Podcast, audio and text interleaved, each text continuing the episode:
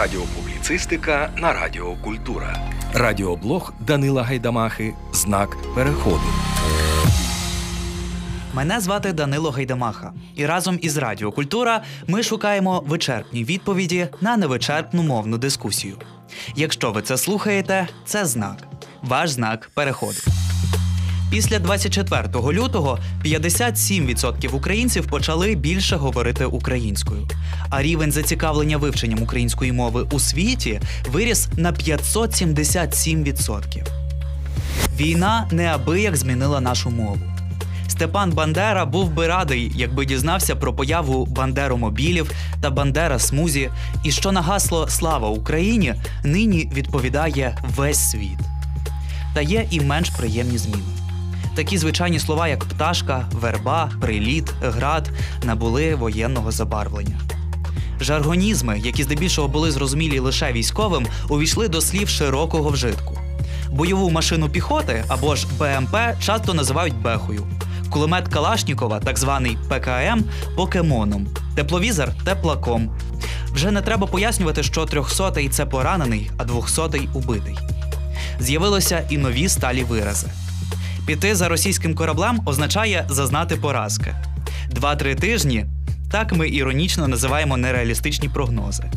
А щоб нагадати про свою патріотичну позицію, ми говоримо: Доброго вечора! Ми з України. Також українці стали більше лаятися.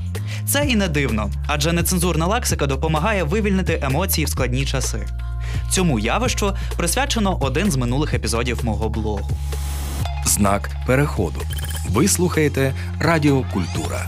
Велику роль в утвердженні сприйняття мови як кордону відіграли слова паролі, які на початку повномасштабного вторгнення радили використовувати, щоб відрізняти своїх від диверсантів.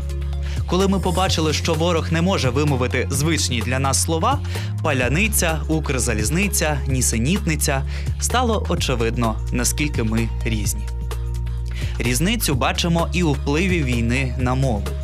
Якщо українська мова все більше відображає воєнну дійсність, то російська, навпаки, намагається максимально викривити реальність. Відступ власних військ вони називають жестом доброї волі, війну спецоперацією, вибухи хлопками. Українці не перестають генерувати мовні жарти, щоб висміювати ворога. Тож ці вічні хлопки назвали бавовною. А на позначення росіян вигадали ще купу відповідників. Добре, що такі слова допомагають не боятися ворога і тримати бойовий дух.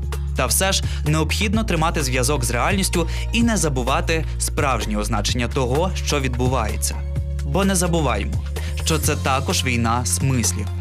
І українці знаходять друзів і партнерів саме серед тих, хто говорить нашою мовою. Війну називає війною, жертву жертвою, а злочинця злочинцем. Маємо і надалі давати точні назви жорстким реаліям і озвучувати їх гучно. Тож, якщо ви дослухали цей випуск до кінця, це ваш знак переходу. До зустрічі! Ви слухаєте Радіо Культура.